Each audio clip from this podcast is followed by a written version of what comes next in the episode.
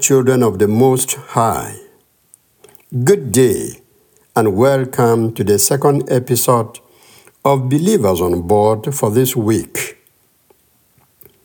I'm very delighted to be with you. Let's read God's Word today from Ephesians chapter 4, 25 to 32. Verse 28 of the passage reads as follows If you are a thief, stop stealing. Begin using your hands for honest work and then give generously to others in need. Be determined to put away bad habits. Be determined to put away bad habits. I know as a Christian, you have listened to so many preachers. Many believers prefer practical to philosophical spiritual messages.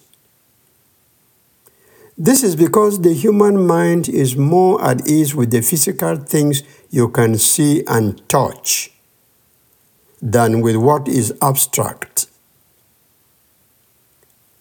A Christian leaves church on Sunday satisfied with the preacher because what came from the pulpit could easily be related to life and everyday existence. Practical preachers are good preachers, and theoretical men and women of God appeal only to a few Christians, those who do abstract appreciation. We live on earth, but some preachers fly their messages in the sky. As the light of the world, we live practical Christian lives with the help of the Holy Spirit. Paul knew how to pass on very simple and practical messages to the churches he founded. And the passage for our reflection today, he did just that. His practical advice focused on stopping bad attitudes and habits. He told the Christians in Ephesus to stop falsehood Speak the truth to neighbors. Avoid anger. Stop stealing and refrain from using foul or abusive language. The apostle also appealed to his Christians to get rid of bitterness, rage, harsh words, slander, and malicious behavior that message is very meaningful to me, and I believe to you too. When you put away bad habits, you have to fill the space with some good ones, or else the bad attitude and habits will come back in double fold and cause more damage.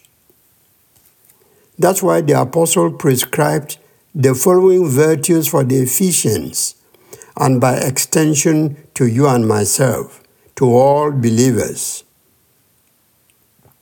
He said, Use your hands to do honest work and give generously to those in need.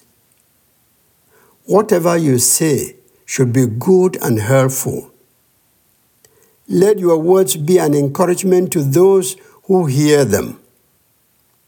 Let the way you live bring joy to the Holy Spirit, the Spirit that guarantees that you will be saved on the day of redemption.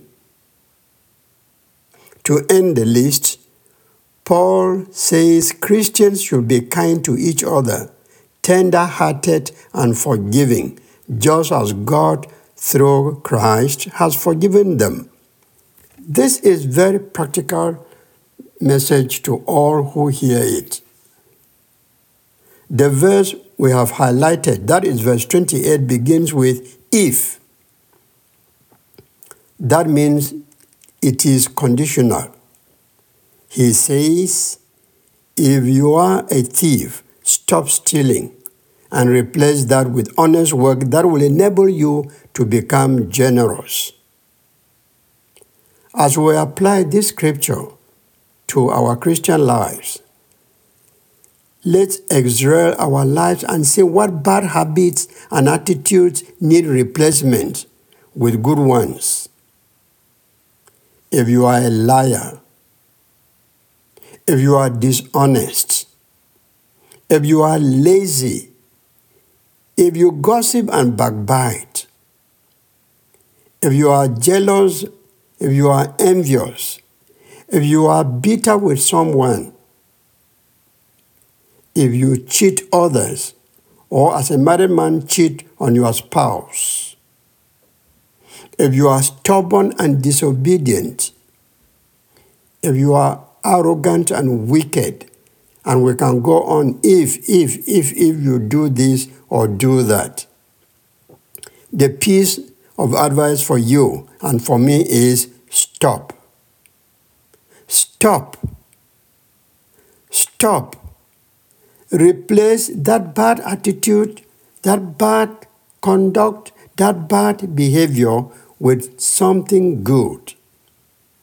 As you know, and as I know, the community in which we live and the society at large, they need virtues and not vices. They need good people and not bad people. They need good behavior and not bad behavior. And that is the way for Christians to go. Bad habits are easily created, but difficult to let go. In fact, some have become part and parcel of your lifestyle. Oh, yes, they can be broken and destroyed forever. Are you ready to do it? Are you determined to do so? Not by your human power alone, but by the help of the Holy Spirit. So, for that to happen, hate the habit and be determined to end it before God helps you out. But if you enjoy the wrong, if you enjoy the sin, if you enjoy the wrongdoing and even protect it, nothing can take it away from you.